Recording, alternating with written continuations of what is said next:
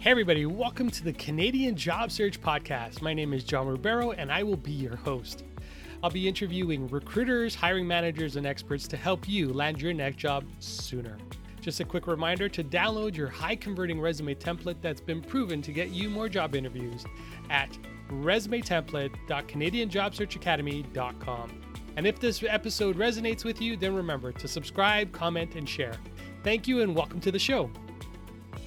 Hey, everybody, welcome to this episode of the podcast. My name is John, the host, and I will be interviewing a, an awesome guest, Christine Nielsen. She is the CEO of Contrast Results Group, where it's all about your growth and leadership and results. Christine, I'm so happy to have you here on the podcast with us. I am so excited to be here today with you. Thank you so much for inviting me. I know just you know the informational session that we did together, you know, part of the things I do as part of the podcast is I I pre-screen my guests to make sure I'm getting some really valuable content for the audience that's listening in. And just in, you know, I got so many good notes and so many good nuggets just from that screen. I know that this interview is just going to blow everybody away as they start to listen in and start to take away things. So let's jump right into it. Um, so, what's different? So, over the last 18 months, what's different about the job market? The job market, specifically in terms of what's different, there are so many things that have changed. Mm-hmm. So let's start with what we're about to see from a trend perspective. And what we're hearing a lot more about is this resignation boom. Mm. You know, hmm. I think some of the statistics were as high as 67, 72%. You've seen variable variable statistics on this based on different studies, but of resignations in the next 2 months. That's huge. So, where are all of these people going? So, if people are intending to resign, and who are the people that are resigning? Where do they sit? What jobs are they occupying currently? And then this morning, you probably read the Bloomberg News where jobs in Canada have hit a spike and you're mm-hmm. seeing a massive influx where people are, you know, reopening is happening, so part-time employment. So there's different things happening in different sectors of employment.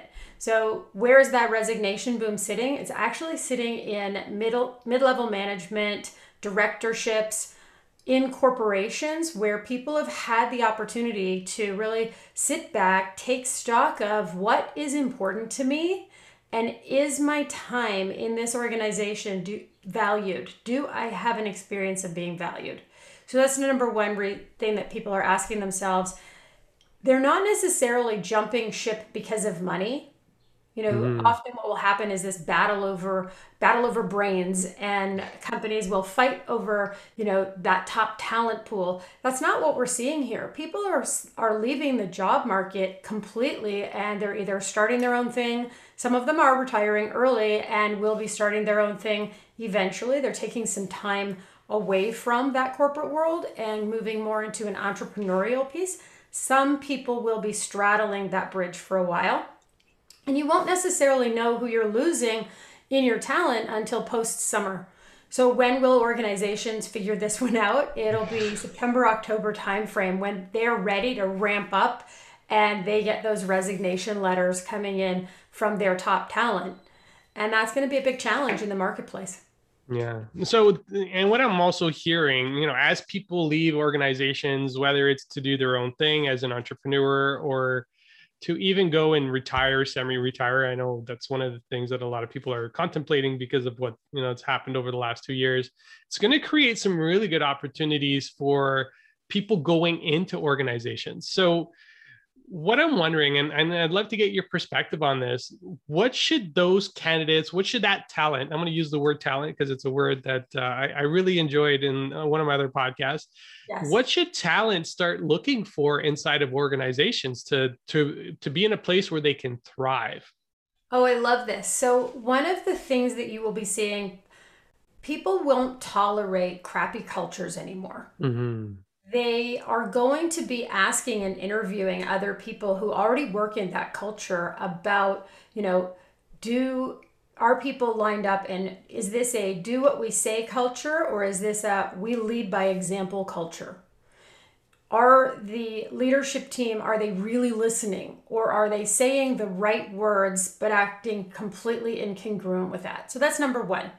The other thing that people will look at is that experience of, you know, how can I maximize my professional career and the purpose that I deliver? So, is there an alignment in their own purpose? Because that's become very, very important, especially in different generations. People understand the value of their time today way more than they ever have. So, mm-hmm. they know that if they're spending their 80% of their life in work, they want to make sure that it's very much in inside of what their purpose is in life. And so that's a big thing. So how can companies really attract like how do you know if they're if they're being met and purpose? It's value. Are they being understood and recognized for their unique contribution? Is there an opportunity for growth based on those unique contributions outside of maybe what they're paid for on the day to day? So there's a lot of things that go into that. We could probably spend at least three days talking about that one nuance. but the biggest challenge is also for companies how do you attract talent with you know in a in a in a pool of sameness? So everything that looks the same for a you know a senior level leader and they hear the same verbiage over and over again what's the differentiator? It will come down to culture. It will come down to how people experience that culture and whether that's a great fit the other thing, you could have one company and different arms of that company. In large corporations, often you'll have a banking side, an investor side, different elements of a very large company. Each faction of that large company has a different company culture. So mm-hmm. moving even internally. So let's talk about the internal high, internal shifts. So in some cases, people are going to be staying inside the same. The banner on the logo on the outside or their business card logo will say the same thing, but the the movement will happen because that talent will move from one or part of the organization to a different part of the organization out of need, out of necessity. And the difference will be are they attracted to the new culture? Is the culture that is existing is there some are there some challenges there in their leadership? Mm-hmm. You know, how are they communicating when someone leaves the organization is telling. So, if there's zero communication when a top level leader leaves an organization, you know right away people will make in the absence of information people make stuff up and it's usually not good. So there's a lot of things that go into that. I want to touch on one more thing that i said before i forget because i will mm-hmm. forget. One of the things that i had i had just mentioned was you know looking at culture and talent the other part is retraining and repurposing skill sets. So you're seeing a lot of automation a lot of redundancies a lot of things going on in organizations more at a mid level uh, and lower than a mid level, mm-hmm. less so at a senior level and director, uh, high, higher level in the organization. But what your people are looking for is how will I be retrained to be relevant and current as I go forward in my career? Mm-hmm. People want to know that pathway. And if it's not clear and there's no plan in place, they're less likely to move into a role that doesn't have a clear plan for retraining and development. That's huge for people right now. Yeah, and I would guess, and and so there's a couple of different things I'm hearing. Um, you know, as people are a going in and and looking at organizations. Number one, really focusing and understanding culture. Uh, so actually just kind of building on that question how can they learn i know one of the things you talked about was interviewing other uh, other um, employees that have worked for that organization or former employees of that organization to get information but how else you know as a as, as a talent going into an organization how do you really understand or how do you see what culture looks like without actually going in in depth or being active in that environment to understand culture I am going to share something with you that people pay me a lot of money for. okay. so go into the their LinkedIn profile Mm-hmm. Look at the company page. Okay. On the company page, how much engagement from their employees is happening on their LinkedIn profile or their other social media profiles? Are their employees engaging outwardly with their social media profile? That is very telling to an organization. So, are they posting articles and tagging their corporate page? Are they actively communicating what's going on in the company? Are they sharing the company's information when the company has an announcement or they say, hey, we did this really great thing? Are their employees actively involved and distributing that information? Mm. That tells you immediately about engagement levels. people want to spend a lot of money on engagement surveys, go there. It's very telling. Companies that have extraordinary cultures, Google, LinkedIn, um, sorry, uh, Facebook, uh, Microsoft, mm-hmm. these companies are very much built on the premise of their organizational culture. And you can tell because their employees actively engage and promote in their social media networks about their companies yeah. in a way that's appropriate. Yeah, and actually, so that you know, and that's interesting. As you say that, you know, one of the things I do is I look at companies all the time to see what their engagement model looks like. Are senior executive people engaging with people um, not at their level, people just who are joining the organization. And, and there, there's a specific, I'm not going to mention the company by name, but there's a Canadian organization that I've been looking at. And the CEO, when they onboard somebody into the organization, they actually go on to LinkedIn. You know, the HR person will welcome them to, or the human resources person will welcome them to the organization. And then the CEO will go in and comment and say, Hey, love to have you here. Glad that you're a part of our group and you can tell just from that culture what that culture looks like and and you know what's also interesting is that particular organization gives everybody a coach when they join the company yes and i'm like wow so I, I guess there's a lot of different things that organizations need to do today to stand out to be different well, I'll, I'll, also give you an example. Sometimes they give the opportunity and they'll say, We're going to provide coaching for you and you can sign on for our coaching program. That's a great mm. one because that's what we do in a lot of the companies we work with. And then the employees, they're so busy being onboarded and they forget that they have this resource at mm. their fingertips. So, how much are they using the resources that are provided?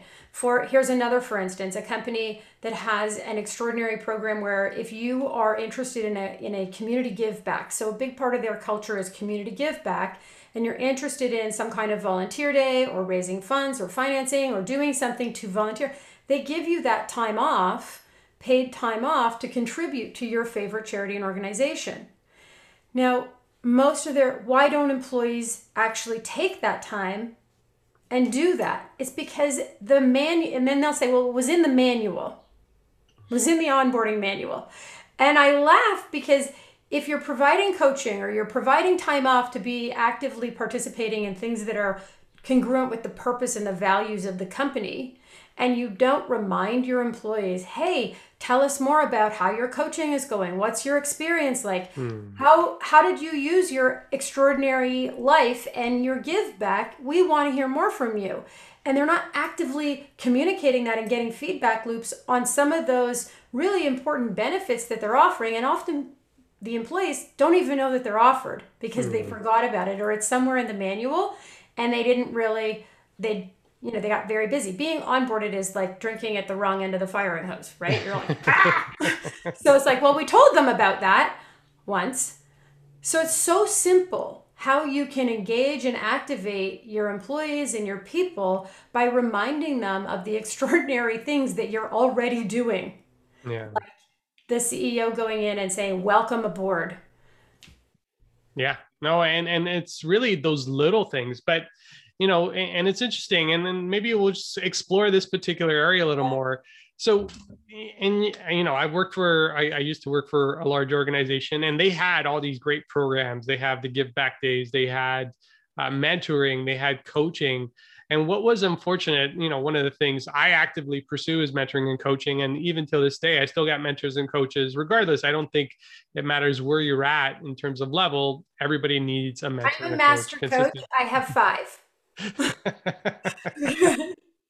That's amazing. And thank you for sharing that because it's true, right? Like the most successful people have coaches and they have mentors around them.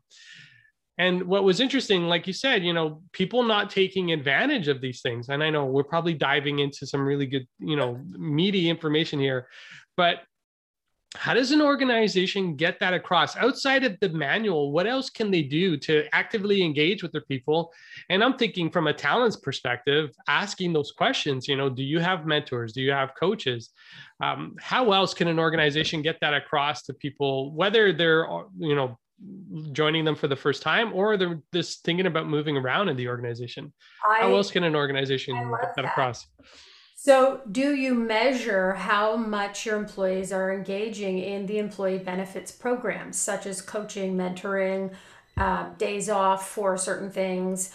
Uh, even measuring, are they getting? If you've got a health benefit, are they getting their teeth cleaned, their optometry? Are they do, are they submitting mm. those health benefit claims? And measuring that is very simple because as soon as the employee does all of those things. You're not looking at the what, you're not looking at the personal elements, you're looking at are they using our benefits that we have yeah. on offer? And then how are you celebrating them for using the benefits that you're already paying for anyway? So yeah. if you're if you've got a coaching and mentoring program, is it tied to some personal bonus, a personal elevation? Is it tied to a performance? That actually has employees go back and say, hey, I can use this coach to get where I want to go in the company. And they don't know that what I'm doing inside of that coaching, but they know that I'm using it. Yeah.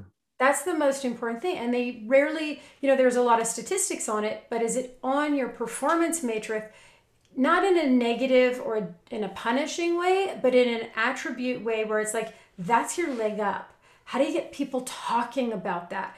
Because coaching and mentoring produces results. Yeah. No, well, absolutely. What results are they producing? What is the sustainment of those results? Sustainment and sustainability are really, for me, it's critical. Yeah. Coaching, mentoring, the programs that we offer allow people to be sustaining themselves in their role or performing at a higher level. Yeah. No, I and I think there was something that you said in our earlier conversation around it's not so much around creating an environment that works for people, but getting people to get to a point where they love the environment they're working in. Right. Mm-hmm. And and that actually I'll have you kind of open that up a little bit more because I, I found that incredibly insightful and from from a perspective of an organization. Yes, we're gonna do all these things to do what we can to make this the right place. But right. I think it's the programs that really get them there, right? Yeah, and it's the conversation that people are having around the programs. Mm-hmm. So instead of having it be, you know, often when I first started coaching, we were not allowed to call in the C suite and very high level company. We're not, we were asked not to say we were coaches because if you needed a coach in your business to run your leadership or to run your team, there must be something wrong with you. Mm-hmm. Now the culture is shifted for if you don't have a coach, there must be something wrong with you. so it's how do you create a culture and a conversation where you're you're talking about those benefits, you're talking about what's it like to be here. Mm-hmm. And in terms of the the you know connecting people to the power of that because there's a lot of power in understanding I have a gap in my development and I get a place to go where I'm going to be trained on this, where it's not shameful, it's celebrated that I'm closing that gap in my development. Whereas some cultures are, it's a whipping tool. And you have yeah. to understand how do people relate to it? Are they relating to it like they're celebrating it, they're excited to step into it, they're they can't wait to learn, or are they relating to it like I have to sit through another training and I want to poke my eyes out? yeah. No absolutely. And, and, actually as you said that i remember those training sessions. It's like man why are we here? When is this thing over? Like when can we just get back to work right? Um but yeah no and absolutely and i you know i think you touched on something that was incredibly important there. The the uh the pers- not the perspective but the view like you know how do you look at these things? How is you know is coaching a tool to, to fix something that's broken or is it a tool to help you become better right? And, and i think that perspective and that shift in perspective is really what's making a change. And i you know from a candidate's perspective as they're going in to understand that you know these are the things that they should be looking for because it is a candidates market right? You, talked about that question what coaching mentoring and training programs do you have and they're very distinct mm-hmm. training mm-hmm. teaches you the educational components of your job and the functionality of it. Mentoring is more of a broad based understanding of listening to someone who can help you guide your career. Yeah. Coaching helps you deliver the results and close the gaps in your own blind spots in your leadership capabilities. Yeah. And do companies have one or all three of those? How do they use them? How do they measure that? Very, very important. And if you're not asking that question, or companies will say, yeah, yeah, we have a training program, ask a second question. Of course, they have training programs. They have to train you and teach you how to do the things that they need you to do. But is the training program around results? So you said something really important. Why are we here? Mm-hmm. A lot of companies have training programs where they don't ask their employees, what types of training do you need to be able to better facilitate and do your job? So let's talk about negotiation. You work in a call center. Are you doing negotiation or are you just working on de escalating a, a customer? If you're working on negotiation, you actually can empower the employee in a in a situation where they have, you know, a lot of autonomy and a lot of say. If you're doing it to de-escalate a client and you're measuring how fast they get off the off that call, well, mm. what's the result you're going to get in your culture? Yeah and it's yeah. going to be pretty incongruent. Yeah, no, for sure. Um, and and you know the one thing that's also coming to mind is you know as a as a as a talent that's going through the process even asking the person across the table hey do you take advantage of these programs yes. and if they you know and if they say no that tells you it, it, it really gives you an indication of you know what priorities are and what's important to them right um, well, and also asking for examples. Can you give mm-hmm. me an example of how your mentoring program has helped you in the organization? Yeah. Give me an example of how often you meet your coach and what your what outcomes you're producing with that the coaching that you're receiving. Mm-hmm. Yeah. Oh yeah. People feel uncomfortable to ask those questions in interviews. Mm-hmm. if they ask those questions in the interview, one, they're also they have to remember you're interviewing that employer. It's not just a one way conversation. I hope I get the job. It's is this company worth my invaluable, my most precious and valuable asset is my time mm-hmm. and my brain. So are they worth it? And they have to earn that. And people forget that in an interview. Yeah. No, and I think it goes, it ties back to what you talked about finding meaningful and purposeful work, right? and if you're not you know if you're going through the process and not asking these questions you know as, as a talent that's looking at these organizations you know you might end up six months a year from now really disappointed with where you're at and then going through the whole process again because you haven't really done it right the first time um, so one of the things i want to talk about and just kind of explore as we go into this you know people who are shifting into the entrepreneurial world because i you know I, I found that really interesting you know the mass exodus of people leaving organizations and going to their own thing. What are some of the things that those entrepreneurs need to be aware of that uh, is going to be different for them as they're going through that process? Such a massive so the first part is if you've worked in a very large organization um, the structures for fulfillment in a corporate organization are very different than they are as an entrepreneur the, mm. as an entrepreneur the buck stops with you and the cavalry ain't coming. So there's no minions to rely on, you know, whereas in an, in a corporate world, you might have had people who you could toss over like, can you make this slide kit for me? Or I need these people called and I need my calendar arranged. As an entrepreneur, unless those structures exist in the company already that you're moving into, you have to do all of that work. Mm.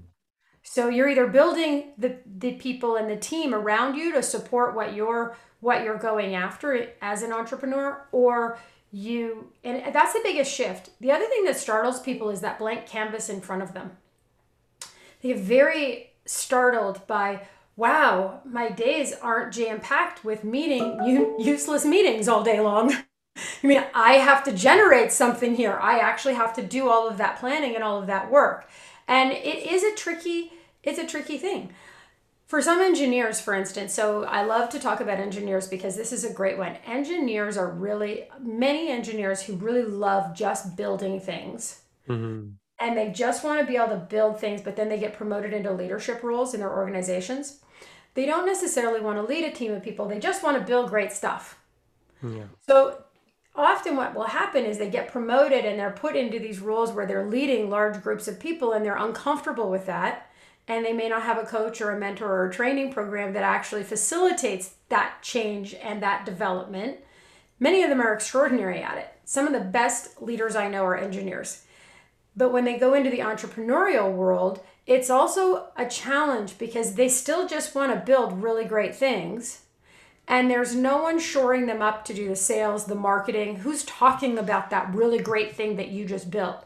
And often what will happen is it doesn't get lift off because it get it's so they're so busy perfecting what the thing is that they're creating that they haven't paid attention to the other elements of the business. So if you're moving into an entrepreneurial uh, company, it doesn't have to be a small company, it could be a mid-sized company. You need to understand what you bring to the table, what your superpowers are, if you will, your unique mm-hmm. unique abilities, and who else around you can shore you up because we are not good at everything. There are things that if I'm touching it, our company is losing money. So those are not my superpowers. If yeah, I'm yeah. cut, if and because and that's just the opportunity cost of doing that. And people need to understand the value of their time and what they're putting in against that. So rolling up their sleeves, doing things they don't like to do, that definitely will be a challenge for many. And they don't always make the best transition. Knowing yourself before you make that jump, do you really have that entrepreneurial? Because it's scary. Mm-hmm. It you you've got to be a crazy person to be an entrepreneur. yes, I'm discovering that. I'm learning about that right now. So it's uh, it's definitely an interesting process. Uh, and like you said, you know, you I think people forget as entrepreneurs that you still need to build that team. You can't be uh, um, uh, what's the you're not an island, right? Like it, nobody does it on their own. You do it around people. Uh, you do it with other people around you to help you build what you need to build. Right. So, if there's any word of caution that you would give these entrepreneurs, and actually, I kind of heard already, and I, am teasing it out, is number one, connect with a coach, right? Like that's yes. really going to help you to figure out if that's the right direction for you. But is there anything else or other words of cautions that you would give for people who are thinking about or contemplating about going that route uh, from moving from a full time position inside of a large organization? Yes, runway. How much runway do you have to get what you want in your business? Mm-hmm. So often people will move and they'll go, I'm going to build this great product, and if I build it, they will come. And everybody thinks sales is like a hockey stick Okay? It's not. There's the shaft on that stick, like the blade, sorry, is much longer in many in many cases. So, do you have the runway and can you tolerate the uncertainty of it? Hmm. What's your tolerance for uncertainty? Not necessarily everybody wants to know, well, I'm, I'm a risky person. I'm not talking about risk. I'm talking about uncertainty. And they're very distinct how much uncertainty can you handle? And, you know, so those are the first two pieces. And the second two people, the, the second parts are, you know, why do entrepreneurial organizations fail? It's always coming down to resources, people mm. resources and capital resources. So, do you have, when I talk about runway, I'm talking about do you have enough cash capital to back you in your personal life so that you're not sweating it out in the very beginning? Most do not. They don't think about that part. Some do. The yeah. next part is the people resources. So it doesn't mean you have to go hire 10 people tomorrow when you don't have enough payroll to pay those 10 people. There's mm-hmm. ways to develop and design your company where you're using strategic alliances, where you're using partnerships, where you're underpinning the company from a resource perspective and have those things set in place before you take the leap. Know that plan. What's the plan and what's that model? What is your go to market strategy? We run a program called Growth and Profits in 93 Days.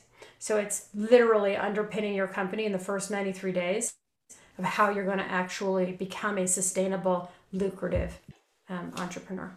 That's amazing. Oh, that's great. Um, and and you know, as uh, as we're going through this and, and what I'm hearing, and the reason I brought this up, and I typically don't cover this particular topic on the podcast, you know, about people going into entrepreneurial or entrepreneurial ventures or even working with small entrepreneurial businesses because it, they are, you know, I'm going to call them a little bit risky. It's a little bit different.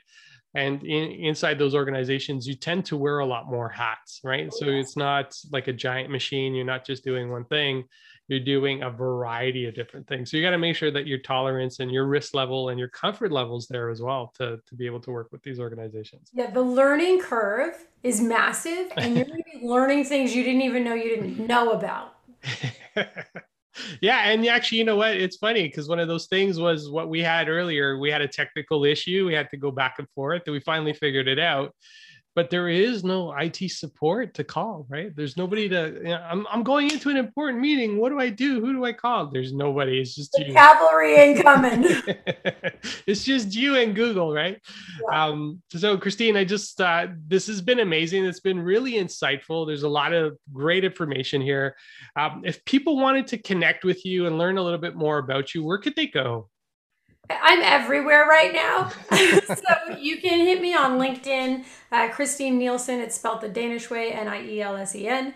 You can also find me under Coach C Official on Instagram. And then our company sites are Contrast Results Group, and our company website is Contrast Results Group. So I really am everywhere. You can find me if you if you look hard enough, you will find me.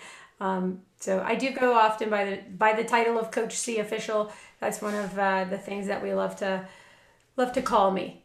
yeah, no, excellent. And then and what I'll make sure that I do as part of the show notes, I'll include the links to uh, to your website and to your social feeds as well, just so people can connect with you. I know you also have an upcoming podcast that's going to be re-released.